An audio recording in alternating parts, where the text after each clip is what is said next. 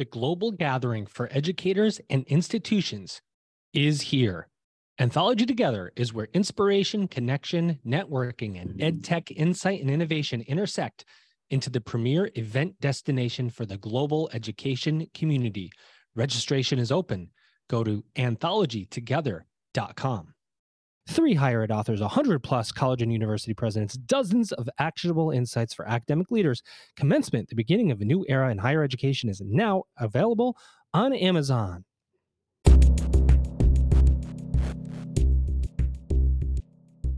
Welcome back, everybody. It's your time to EdUp on the EdUp Experience podcast, where we make education your business. Dr. Joe Sallustio back again and again and again. No, it will never stop. Thank you for asking. Uh, no, it will never stop. We're going to keep producing episodes until we die, ladies and gentlemen. In fact, the first 125 presidents interviewed on this podcast, now we're over 220, I think. For the first 125 or so, we took all their insights, we put them in a book called Commencement the beginning of a new era in higher education that I co wrote with Kate Colbert and my co-founder of the EdUp Experience, Elvin Freytes. It's out now on Amazon. In fact, my co-host today gives lots of amazing quotes in that book.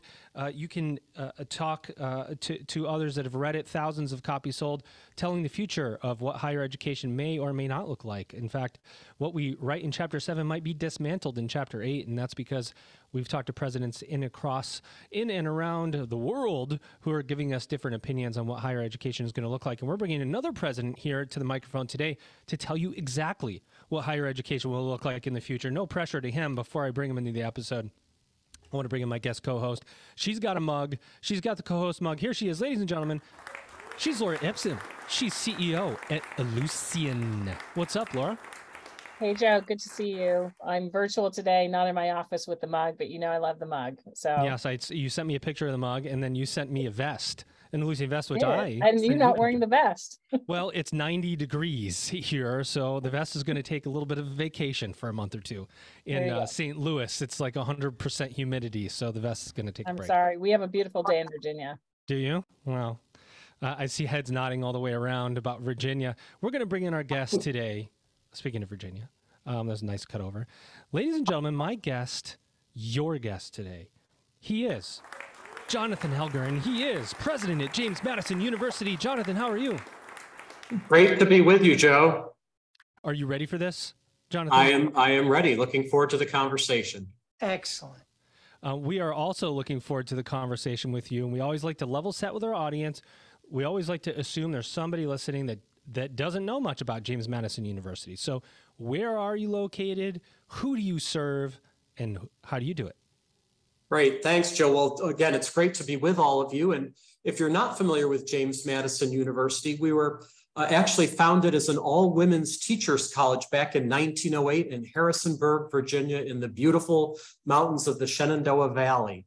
Uh, but we're not your great grandmother's uh, JMU. In fact, now we are a co ed national research university with 22,000 students. The Amazing. Are undergraduates, but uh, we have a lot of graduate students as well. Uh, and we have a wide array of, of, programs in areas like the arts and humanities, social sciences, science and technology, engineering, education, business, and, and health disciplines as well. So uh, we are known for very strong faculty student relationships and a very well-rounded student experience. Uh, we, I like to say that we combine, Joe, the best of what you see at small liberal arts colleges like Swarthmore that I attended, with the very best of large research universities like Rutgers or the University of Michigan, where I worked. But we're not either one of those things. We really combine the best elements with those very close faculty student relationships, a lot of opportunities for undergraduates to be involved. And we have a, a vision that is uh, fairly new, uh, which came about after I arrived to be the national model of what we, what we call the engaged university, engaged with ideas and the world, that includes engaged learning, community engagement, and civic engagement. We can talk more about some of those components if you'd like, but really we're trying to prepare students with the skill sets they need for success in the 21st century in their lives and in their careers, no matter what field they choose to go into. Nailed it. I want to talk to, about you first, and, and I know we're going to talk about students, but let's talk about you. You've been at JMU for quite some time, is that correct? 11 years now, which is a long time for a university president these days. You're you're like asking, you're answering my question for me, and that's, you know, what's the secret, uh, Jonathan? I got to ask you because you know, uh, recently reports are saying that tenure for presidency has gone from I don't know, it's like almost six years down to four. A number of presidents are moving on, some within two or three years, and you wonder how what does that do to an institution when you have an in and out like that? Can you, you know, strategic planning, which t- typically is over five years, three, five years or longer. How do you execute a strategic plan? What's the secret to your longevity at JMU, and and and what advice do you give to other presidents? Well, I, I have to say I'm I'm very fortunate to have come to a university that has treated its presidents well. I'm only the sixth president uh, at JMU since 1908. So if you do the math, the presidents here have tended to come and stay for quite a while. And I, I think a lot of that has to do with the fact that this is a place that really cares about people. Um, and, and you see that not just for the president, but with a lot of faculty and staff. They come here, they think they might only be here for a couple of years, and all of a sudden they wake up and they discover they've been here for 10 or 20 years or more. It's a beautiful place uh, but it's a place really that values those personal relationships. And so I feel very fortunate to have come to a place with that kind of attitude. And you know, I think that as I would give advice to others that are thinking about presidencies or other, other presidents, um, you know, making sure that you're in it for the long term because higher ed if you're going to accomplish anything of meaning you do need to have those longer term strategic plans as you mentioned joe a lot of things are not going to get done overnight because everything we do is a team effort. We are always looking on the long term, the horizon to think about the future and you know what are the jobs going to be of the future what's the world going to look like in 10 or 20 or 30 years so if you're going to do that kind of long-term thinking and planning for a university it really helps to have that kind of uh, stability and longevity and leadership so i just feel very fortunate to be in a place that values that approach let me ask one more follow up before I talk uh, pass it to Laura because her questions are far better than mine. But I want to ask one follow up. When you're there for 11 years and you're going through it cycle after cycle, year after year, in any job, you can get complacent. You can, you know, there's the old coffee stain on the carpet that you walk by kind of thing, and you just become used to it. How do you st- how do you keep your eyes fresh? Is it student feedback? Do you have staff that just pull you aside and tell you, you know what, this is what I think without all the pomp and circumstance of the position? How do you get that raw feedback to continue to work in the job so fresh? Well, you know, the great thing about being at a college or a university is every single fall, we are inundated with literally thousands of new students, right? As well as lots and lots of new faculty and staff. So there is that constant turnover that is built into our very mission. And that's a good thing. It does keep you fresh because every year I'm meeting with and speaking with incoming uh, freshmen, their families that have hopes and dreams for the future, and they change over time as, as we've seen. So I think that helps a lot to, to spend time with students and to hear about what, what are their hopes and dreams and aspirations for the future. And then you're just surrounded by so many smart, interesting people who all have expertise in a wide variety of disciplines that I might not have. And that really helps me to stay fresh, to model the kind of lifelong learning that we want our students to, to have as well. So, as president, I know that I am continuing to learn and I need to model that for our students. And so, I stay involved in national organizations and associations, and we're always talking about the future. And that that has really helped as well to keep me fresh. Love it. Laura, over to you. Listen, um, I think one of the things that stands out about JMU is certainly the vision and civic engagement and community engagement and diversity. And I'd love to for you to share more with the audience around um, how have you managed those priorities through some really challenging times from feeling disenfranchised in um, uh, with Black Black Lives Matter, with some of the civic issues we have around the country, getting through COVID. I mean, it's crazy when you look at your success. You've been able to have unprecedented fundraising, move to an R2 inst, um, research institution, move your football to Division One. I. Mean, all of this short term, which is long term, and still have that amazing focus on civic engagement and diversity. And Um, curious, like, what's the secret sauce, and how how how is that reshaping what you do? Well, uh, thanks, Laura. You're absolutely right. You know, JMU is is really known nationally for that focus on civic engagement, first of all, and we are named for the father of the U.S. Constitution, James Madison, right? So that means something. It's part of our DNA as an institution, as I like to say. So when we brought uh, brought about this new vision about being the national model of the engaged university, engaged with ideas in the world, it's really meant to be the opposite of an isolated ivory tower the idea is that, look, we need to be relevant uh, in the 21st century. And that means not just learning and sharing great thoughts in the classroom, but applying that knowledge outside the classroom to real world problems and challenges. So I mentioned engaged learning, you know, that we talk about is, is high impact practices like study abroad and working on team projects and capstones and debates in class. It's not just passive learning, it's active. So that's that's point number one in terms of how we do our work at, at JMU.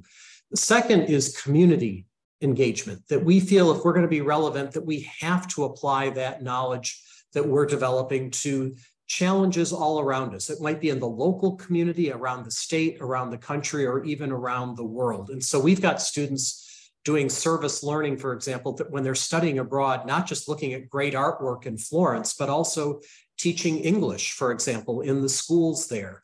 Uh, or working with disadvantaged youth in, in Ireland, in Ireland or in Rwanda. So we are literally all over the globe doing that kind of community engagement to attack real world problems with partner individuals and, and, organizations. And then, of course, the civic piece is to talk about not just your rights, but your responsibilities in a pluralistic democracy. Uh, and I'm a big believer that higher education has to be a leader in demonstrating how you bring people together from diverse backgrounds and experiences and walks of life to live and learn and work together. Uh, if we can't do it in higher ed, I don't know where that's going to happen. And we have such a deeply polarized society now uh, that I think it's really important for us to demonstrate how it can work to bring diverse people together, because I think we're a richer and stronger institution and society when we can do that and we can when we can bring out the full potential of every person. So that's something we've we've really worked on, and it's it's challenging, you know, right now in this in this highly polarized environment. But I think it's a really important aspect of what we do. Well, it, it seems to be when I said, what's your secret sauce? I mean, it's showing up in number of applicants increase over 25%. Your ethnic diversity has jumped. Um, there's something really magical about this type of students that you're attracting and building more diverse population. And I think a role model for the country. Are you seeing that show up in the results of those students as they come into JMU and matriculate and do great things outside? We are, you know, one of the, the things that uh, I, I really love about JMU is when I talk to uh, alumni and employers, and what I hear constantly is they say, you know, we love JMU students and we want to hire JMU graduates because they are well rounded, they roll up their sleeves. They're good team players. They they don't feel that sense of entitlement that you hear sometimes because of a degree that's hanging on the wall. And that's because i think we really focus on certain skill sets including teamwork and leadership and problem solving that we tell students look you're not going to accomplish very much on your own that you're always going to be working with other people. So you better understand how to get along with people how to work with people to have that emotional intelligence as well as learning the subject matter content uh, that we certainly provide across all the academic disciplines. So I think that's part of what we're really known for is those well-rounded students that do well in life as well uh, as as in their careers. And you know, one other thing I'd say, Laura, you, you mentioned COVID a couple times, and of course that was a really difficult set of challenges for all of us at colleges and universities, especially brick and mortar institutions that are residential communities, right? That people live here and they're in close proximity in the residence halls and in the classrooms. But one of the things that I kept hearing from students is we now realize what we had been taking for granted that how precious it is to actually be together in person to have this kind of interaction in and outside the classroom. That's when the magic happens, right? Uh, the magic with faculty. It's it's not just listening to a lecture, but it's those those chance encounters on the sidewalk. It's going to office hours. It's staying after class and engaging in a conversation about something that was said, uh, you know, during the classroom period with a faculty member. So that really is the magic of Madison is being very intentional about building those relationships. And it's something that you see, we, we are known for uh, opening doors on campus. And we take that both literally and figuratively. Uh, it's a polite thing to do, but it's also a symbol of what we try to do as an institution. Wonderful. And John, I want to ask one more follow up on fact. students. On students, it seems that those types of connections that you've made may help the students at Madison, um, as so many students struggle with mental health issues, the stress and anxiety is off the charts. Every institution I talk with, you know, how do you get ahead of that and be predictive and support students? What are you, with the culture that you have in this community and civic engagement, what else are you seeing happening with students that you're supporting some of those struggles that I think no institution escapes, but it may be that this makes helps get through the tough times for students. Yeah, that's such an important uh, question and set of issues, Laura, in higher ed right now. And of course, in our society, it's not just higher education. Absolutely. More aware, you know, COVID uh, really supercharged what was already an epidemic in terms of mental health problems in, in higher education. So we had a, a crisis of physical health, but also a crisis of, of mental health. Uh, and, you know, we are certainly uh, not immune from that. Uh, we have greatly increased our, our counseling services and support services for mental health. Uh, all of our faculty and staff do training to try to become more aware of mental health issues and, and challenges. And we now have 24 7 telehealth available for our students because we realize that, look, the crisis doesn't necessarily occur between nine and five, Monday through Friday, right? Things that's come probably up. when it doesn't occur. It, it, that's exactly right, Joe. So you know, Saturday night at 11 awesome. p.m., yeah, if you're having a crisis, you now have somebody that you can talk to. And so we've invested heavily in those, those types of resources.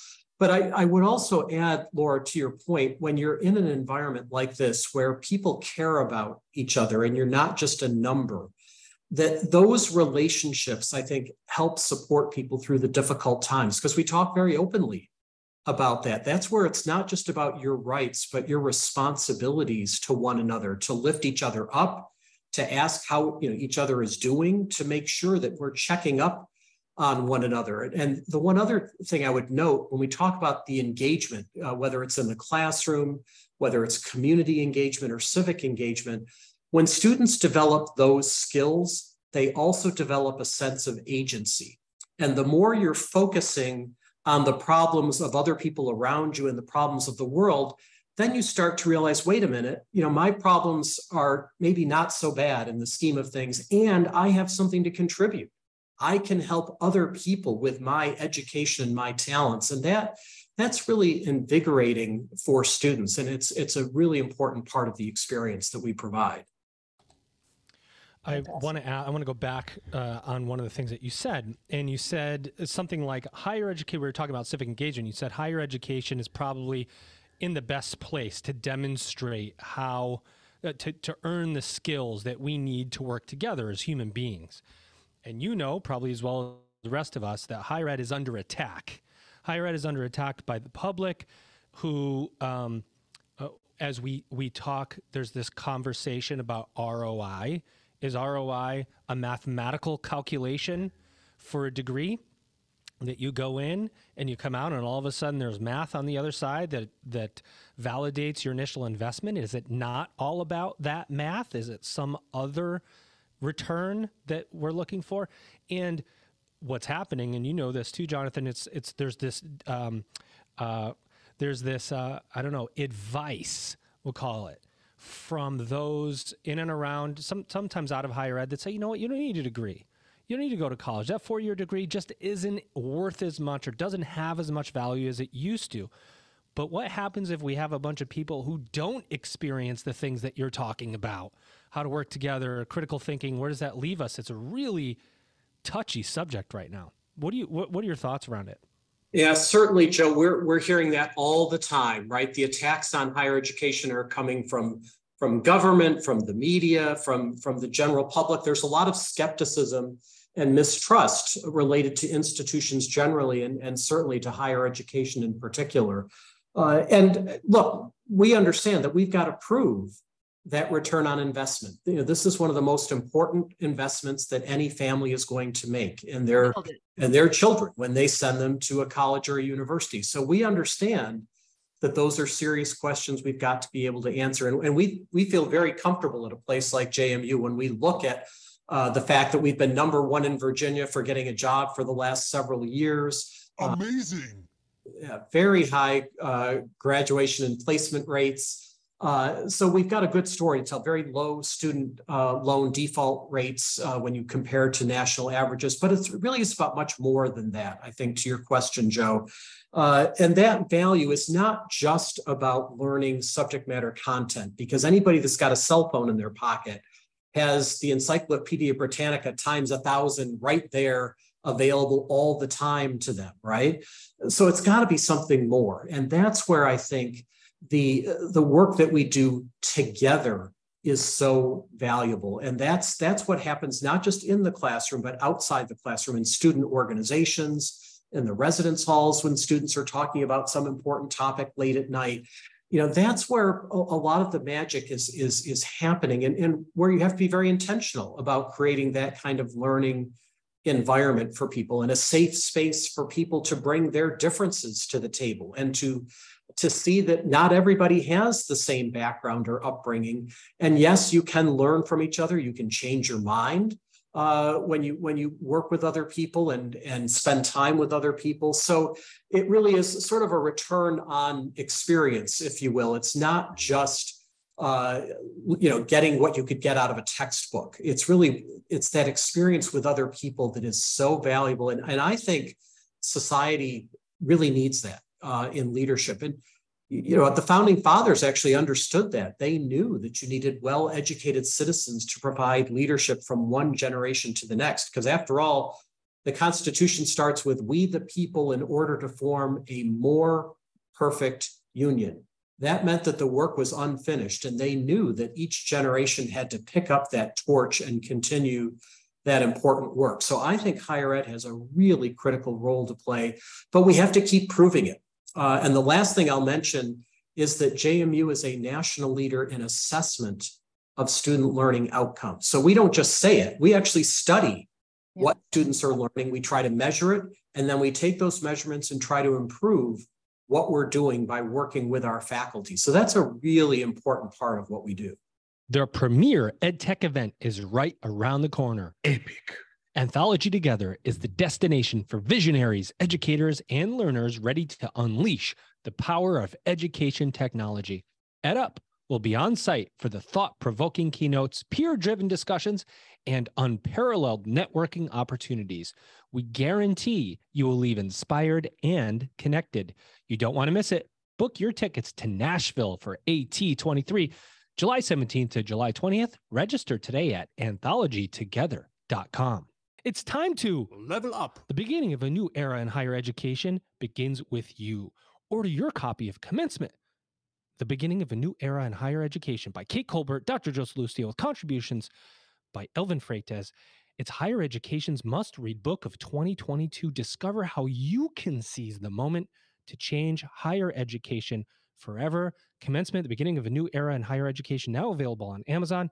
For bulk orders, contact Kate, Joe, or Elvin Hey, I'd love to, um, since I'm wearing the technology hat, I know you do every day as well, but talk about the power of technology to empower, but also to disrupt. And when you talk about assessment and what do students really know and what are they learning versus what can they retrieve, one of the big um, things that's here right now is artificial intelligence. And I think many nice. institutions are trying to figure out the rules of the road many institutions are trying to figure out how do we actually assess progress and learning and accomplishment with artificial intelligence. I had a call earlier with a uh, colleague of mine that came from a company I worked with on the West Coast uh, in uh, Redmond that um, is developing an AI learning um, really to help amplify what institutions do, not to disrupt. So I'm, I'm really curious, how are you thinking about artificial intelligence in the here and now? And how will JMU play a leadership role in thinking about this as it relates to student success?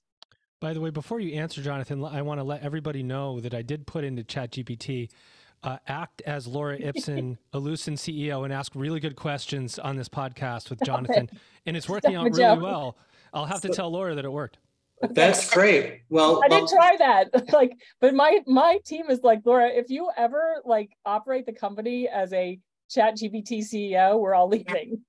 well, well, hopefully this is the real Laura that we're speaking to. Although you never, never know these days. Uh, Although they just did my headshots with AI and it was really creepy. Like, do not do that. Do not do that. Ah! I don't know. It could have some advantages uh, for some of us, but uh, I have to say, you know, this this is obviously something that keeps presidents up at night. But you have to look at it not just as a challenge, but as an opportunity. And you know, it, it, it helps to take a step back and think about sort of the history and evolution of technology and how it's impacted education. Many years ago, when I was working at the American Association of University Professors, I was reading their files uh, and they were predicting the demise of colleges and universities because of this incredible new technology called television. And they said, look, people are just going to be able to sit in their living rooms and watch these great lectures and they won't have to go to a class in person. You can save all this money and time, right? Well, we all see how that turned out. Yes, TV became a, a huge part of our, our lives, but it didn't displace colleges and universities. And I don't think artificial intelligence will either. I think it's going to be another important tool, uh, just like the internet and, and other great tools that have been developed over recent decades. It is a tool that has to be managed. And you know, part of that uh, is focusing on ethics and ethical reasoning, which, by the way, is a program uh, that we focus on here at JMU. We have a program called Ethical Reasoning in Action to help people think about the types of tools that we have available and how they get used or misused. And social media is a prime example with young people, right? That uh, we have to talk constantly uh, about just because you might be able to do something doesn't mean it's the right thing to do or the best thing to do. You know, I think artificial intelligence is, is going to be helpful in all sorts of ways. I think it will help us to teach better but we have to be able to support our faculty, not just our students, to think about how do you use this tool to augment your teaching? How do you use it to help student learning? And yes, you're probably going to have to give different types of tests and quizzes, right? It's not just going to be about memorizing things or even writing a simple essay that, that perhaps artificial intelligence could do better. But there still is always going to be room for human judgment and ethics and the importance of communications, uh, not just in writing, but orally uh, and body language and actually being with other people that is going to be so important. And I don't think artificial intelligence is going to replace that. So, to me, in higher ed, we need to be thinking about how do we use this to do what we do better than ever, to analyze data better than ever. We're, we're trying to do that now to identify where are students struggling uh, and then what can we do to address those those challenges in in higher education so i think there's a lot we can do with this as a tool but we've always got to remember that it is a tool and it, we can't let it control us. We need to control it uh, and figure out how to use it to do what we do better. Well absolutely president alger uh, i hope that with your expertise on law and policy that um, sitting here in the state of Virginia, that there's more that JMU and you can do to help others think through this because I see across higher ed, the data says less than 12% are focused on what the rule should be, but the policy, the ethics, not just the regulations, but the ethics of this. How do we come together as a state when there's not a traditional system wide for universities and really have Virginia shape some of this? Um, because I, I, it's going to become very balkanized in terms of the rules of the road. And I think there's a great opportunity for leadership. And you have centers that do this and from your civics and your ethics areas that um, uh, I'll look forward to seeing uh, more that that comes out from JMU. Uh, well, me, me too. And that's why it's great to be surrounded by a lot of colleagues who are smarter than you are. You know, I look forward to them. And that's what this is another example of lifelong learning, right? Because nobody was talking about artificial intelligence when I graduated from college, you know, many years ago. And so this is a great example of how we all need to demonstrate that ability to keep keep learning and growing. 100%. We call that disruptive agreement. That's my one of my favorites. Uh, I want to talk about that lifelong learning piece. You opened the door for me. I want to walk through it a little bit, Jonathan. And that's and I find this this is one of the most fascinating things about higher education for me. And I always think about hotels. This is where I come from. I previous life I traveled for I traveled 50% of the time for 14 years straight. So I hit like Marriott lifetime titanium vibranium platinum. Like I got all this ridiculous thing. Right? And uh, and I only stay at Marriott's. Why? Because I get points and I get the free breakfast and I get a water when I walk in and maybe even they you know shove me a bag of pretzels. Sometimes my name's up on a board depending on the Marriott. And then I think about universities and go, wow, got my uh, degrees from three separate universities. Got my undergrad at one, my graduate degree at another, my doctoral degree at another. I go, where was my loyalty to my university? And you think about it from a product perspective, we don't have the same kind of loyalty to our educational product. Uh, and I'm saying broadly speaking, that we do to where we buy a pair of sneakers. I only I like Pumas. I just I like Pumas. Right? It's just my product. It's my brand that I associate with. And higher ed doesn't do a really good job of engaging people over the lifetime because it's sometimes a one off transaction. I got my four year degree here and I'm going to go somewhere and work for 10 years and maybe I go out of state. So I end up picking a school that's closer to me for some reason, not where I got my undergraduate degree. Do you ever think about that at JMU, that customer student loyalty piece and how to facilitate that over years? Absolutely. And, and that is something, uh, Joe, that I think colleges and universities need to be thinking about more in the 21st century because it's no longer just a four year transactional relationship certainly not for a place like like jmu and you know we have here a very strong sense of belonging that our students feel and that lasts well beyond the time when they're here taking classes and, and get their degree uh, but it's something that we've we've had to talk about quite a bit as you build uh, your alumni network to recognize that they are Dukes for life, not just for the four years when they're here. And so you've got to think very intentionally about that alumni engagement. And by the way, it starts before they even walk in the door. Right. JMU, we're doing more and more to build the pipeline into this university from students in in elementary school and middle school. There are a lot of summer camps taking place right now where you're going to see really young kids running around campus. And that's very deliberate to get them used to being on a college campus, to get used to being part of that college experience. Uh, and then with alumni, making sure that they know, you know, there are still opportunities at and through JMU that are available to you. For example, your career resources, your alumni network. A lot of our alumni get their jobs and grow in their careers because of those alumni relationships. And so being much more intentional about providing those opportunities, certificate programs, you know, it might not be another degree, but you might be at a point in your career where you just need a little bit of additional training in cybersecurity or some other new issue. And to be able to come back to your alma mater and get that additional training can be really valuable. I'll mention just one other example, Joe, that I've watched in action. We have a group uh, in philanthropy called Women for Madison. And you know, we were founded as an all women's college. The majority of our alums are female. And yet we realized that there was not a lot being done nationally in higher ed in terms of women in leadership and women's leadership in philanthropy and giving back. So we created this organization, which is multi generational, called Women for Madison. And I have never seen such an enthusiastic and excited group. Uh, when they come back to campus and they're networking and sharing across the different generations, it is so powerful. And they're realizing the value of that lifelong network and connection to the university. So, in many ways, they're showing us how this can be done and how that can be incorporated across the entire university. Keeping your alums engaged and involved, helping us to think about the trends that they're seeing in the workplace and in society. There's value to all of us in that. It's unfortunate we don't have any uh, women who are passionate about philanthropy here on this uh, podcast.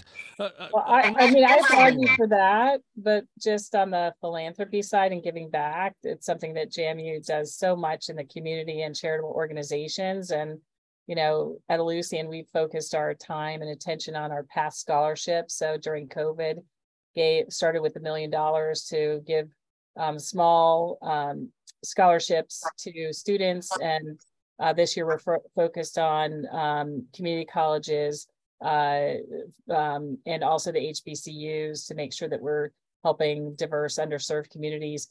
And President Alger, you've been such a leader on those areas of diversity and inclusion. And as we celebrate Pride Month, I'm curious, you know, what are the messages that you have for others where JMU has been leading and sh showing the way? Uh, we had Asia Pacific Islanders month last month. We had Pride Month. Diversity, equity, inclusion is just so important. And this is a place where I think higher education is the best of the best to lead the way. And JMU has been one of those leaders.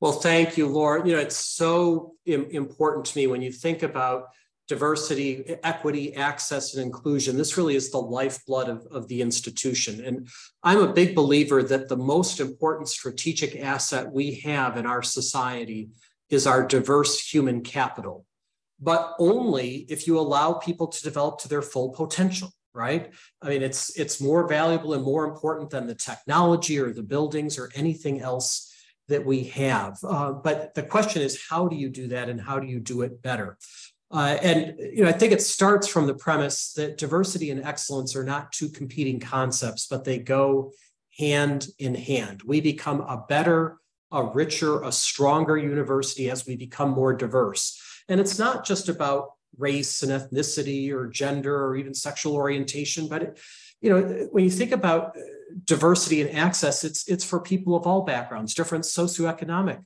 backgrounds, different religious backgrounds, different walks of life, veterans, right?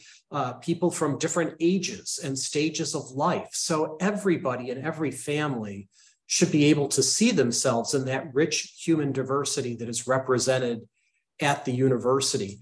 Part of the idea of the university, though, is that you do bring people together to realize that the whole is greater than the sum of a bunch of individual parts. Nailed it. And, and you know, I've got a lot to learn from you, Laura, right? And you hopefully have a lot to learn uh, from others in that in that kind of environment. So we all have something to contribute, and we all have a lot to learn.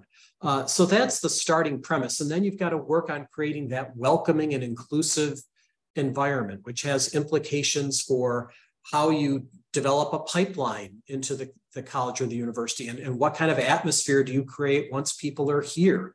Uh, what's in the curriculum? Are you representing the rich diversity of the human race uh, in, in your teaching? Um, let me just give you one example of something that we're doing uh, to try to provide more access. Um, we have a program called Valley Scholars that, that I started shortly after I arrived at, at JMU with the help, of course, of many partners. Uh, and it was modeled after a program we developed when I was at Rutgers. Uh, and the idea is that we identify students while they're still in middle school from seven different local public school districts who would all be first generation students in college, meaning their parents didn't go to college. Um, and it's a competitive program to get into. They're identified by teachers and guidance counselors as having academic potential, but that probably would not necessarily go to college without intervention. The deal is that we work with them for five years, eighth grade and all through high school. If they keep their grades up at a certain level to get admitted to JMU, there's a full tuition scholarship waiting for them. It completely transforms their lives and, frankly, the lives of their families, younger siblings, and friends and communities as well. The very first cohort of Valley Scholars just graduated from college uh, this May, which was just thrilling for us to see. So, uh, that's a great example, I think, of the kind of partnership that you can develop with K to 12 schools. We had wonderful philanthropists and corporations that supported us in that effort. But that's the kind of work we as a society need to be doing to bring out that the potential of that rich diversity in our society. That's that's Congratulations. amazing. Congratulations. Thank It must have felt pretty good to see them graduate. I mean, that was felt really, really good. Yeah, Send we some watched. them my way. I'd love to hire some of them. Send them my way.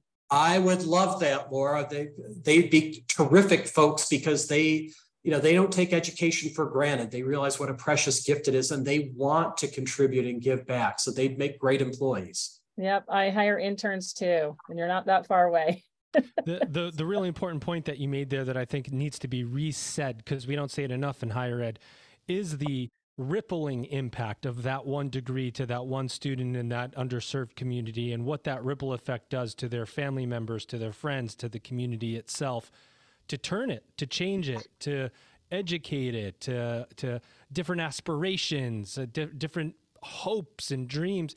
The power of education goes well beyond the person who's receiving the degree. It, it permeates uh, hopes and dreams and you know, we we always talk about the noble work, or I think maybe sometimes we forget in higher ed that we do noble work of of uh, teaching and and educating and and all of these things, particularly when um, the outside might say that you know uh, higher ed's too expensive. What are all you guys doing to to these kids? And you're making them take on this debt, and these adults can't afford this.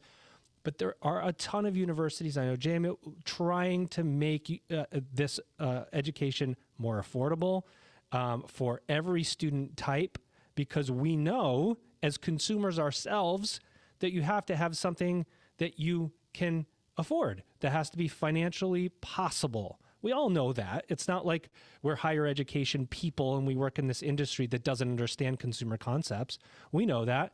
And we know that universities are doing the work of, of broadening access and making affordability a, a central issue. Do you, is that work going on at JMU to prep the future, but not saddle students with years and years and years of debt, right? Because there's the output isn't always just dollars and cents, not in that first year anyway.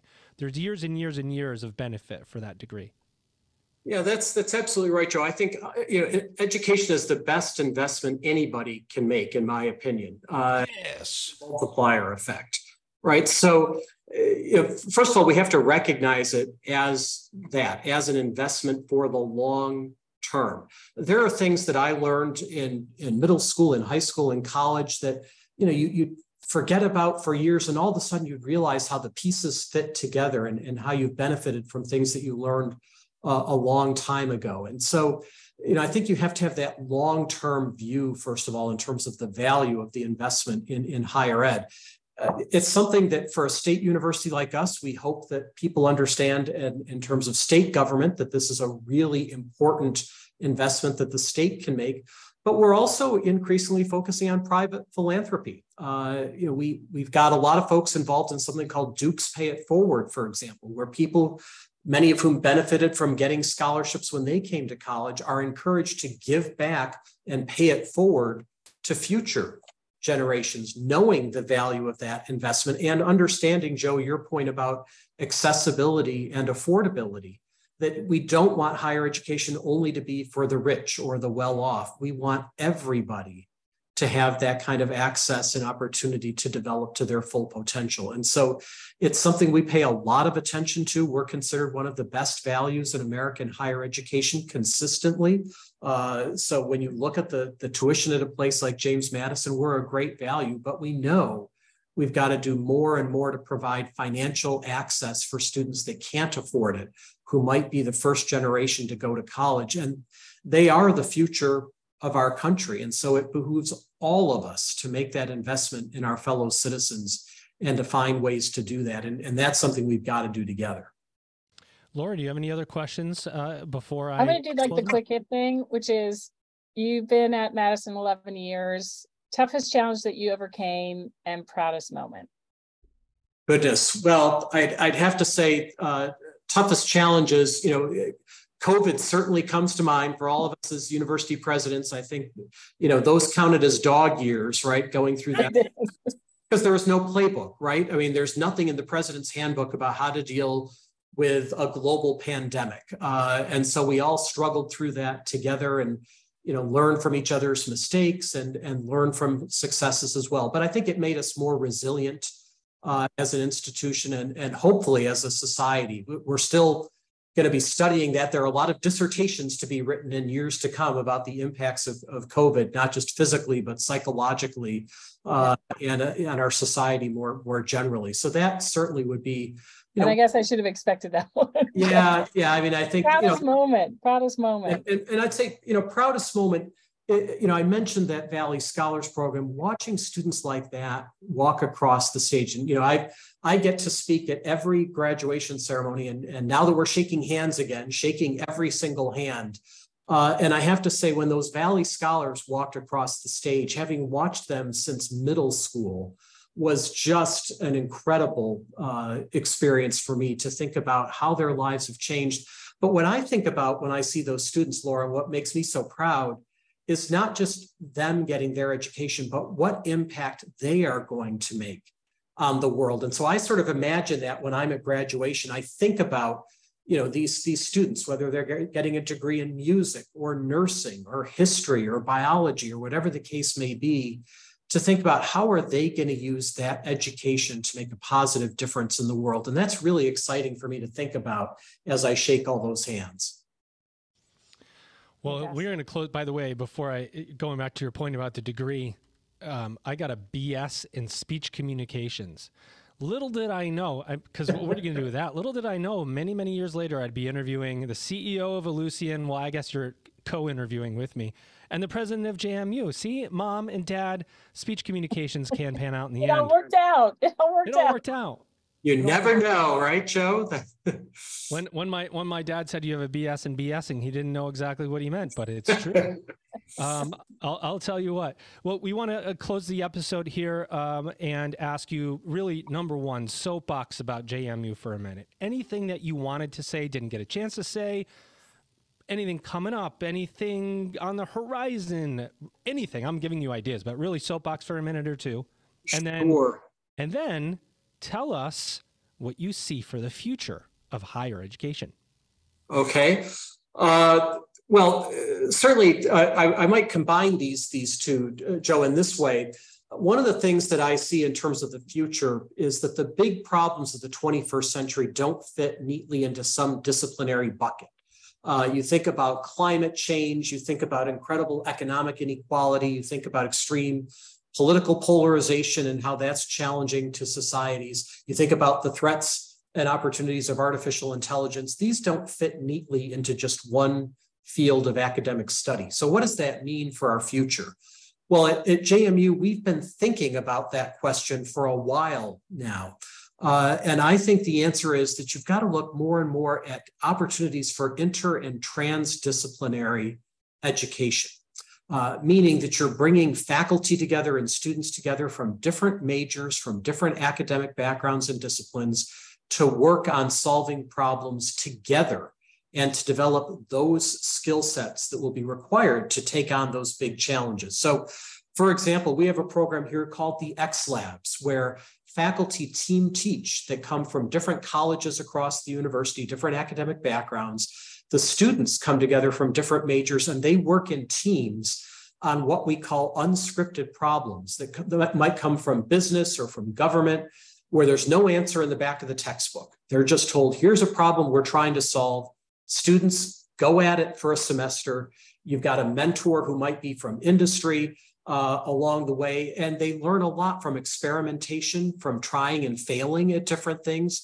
But that teamwork, the collaboration, the problem solving that comes from people working from different backgrounds and different perspectives is so incredibly valuable. And I think that's something that we do really well here at James Madison University, but it has implications for the future and the structure of higher ed, the kinds of faculty that you hire, the kind of support you provide for faculty, what gets recognized in hiring and tenure and promotion so that I think is one of the big waves that is already hitting American higher education. And we're trying to be at the forefront of that at James Madison University. And the, one other thing I would say is, you know, getting back to this idea of civic engagement and civic responsibility, that higher education is not just about workforce development. We, of course, want all the students to be gainfully employed, and, and we're doing a good job at that. But it is so important to me that our students also graduate with a sense that they are going to be citizens in a pluralistic, democratic society, and that they have not just rights. We're really good at talking about rights uh, in our society, but they also have responsibilities to and with each other to live in peace, to work together to solve problems. And that to me is such an important message about the role and the mission, especially of public higher education at a place like James Madison University. So we talk about that from orientation all the way through graduation and beyond. And I think it's a really important part of who we are as an institution. And I think it helps to make us distinctive and to fill a really important need in American society. Well, if you think you could say that better than he said it, you're wrong because you said that pretty darn well, uh, President uh, Alger. Because I, I, will tell you what, uh, you are right on. And I think we don't say that enough. We're too focused on the immediacy of a, a degree in earnings and not about what it does for society in the long term. What an honor to have you on the podcast today, sir. Laura, what do you think of this episode? Uh, I'm blown away. This, I think, one of the best, and and just a lot of things I'm going to think about from this conversation. Thank you so much, President Alger. Great to be with you both. Well, ladies and gentlemen, let me outro my amazing guest co-host. She's got a mug. She's amazing. She'll be back. This is not the last time you'll see her or hear from her. She is Laura Ipsen. She's CEO of Ellucian, one of my favorite people on earth. Laura, thanks for being here. And my guest today, your guest today, here he is again. We're going to get his name right this time. I, maybe I messed it up at the beginning, but I always get it right at the end. He is the president of James Madison University. He's Jonathan Alger. Jonathan, thanks for being with us today. Um, what an honor to have you here. We hope you enjoyed yourself. Well, you got thanks, Joe. It was a lot of fun. Ladies and gentlemen, you've just EdUp. Now, what can you expect at AT23? That's Anthology Together 2023. Well, expect to look into the future, expand your network, and explore solutions with experts. You're going to hear from industry thought leaders. You're going to connect with countless opportunities and people representing different institutions across the globe. You might even get to test out some new tech and help drive future anthology technology. That's right, Anthology Together. Registration is open at anthologytogether.com. You know that the world of higher education is experiencing evolutions and revolutions. You want to be part of the progress. Commencement, the beginning of a new era in higher education with insights from more than 100 college and university presidents, will show you how. Get your copy of Commencement, the beginning of a new era in higher education now on Amazon right away. We think you're going to love it. It's amazing.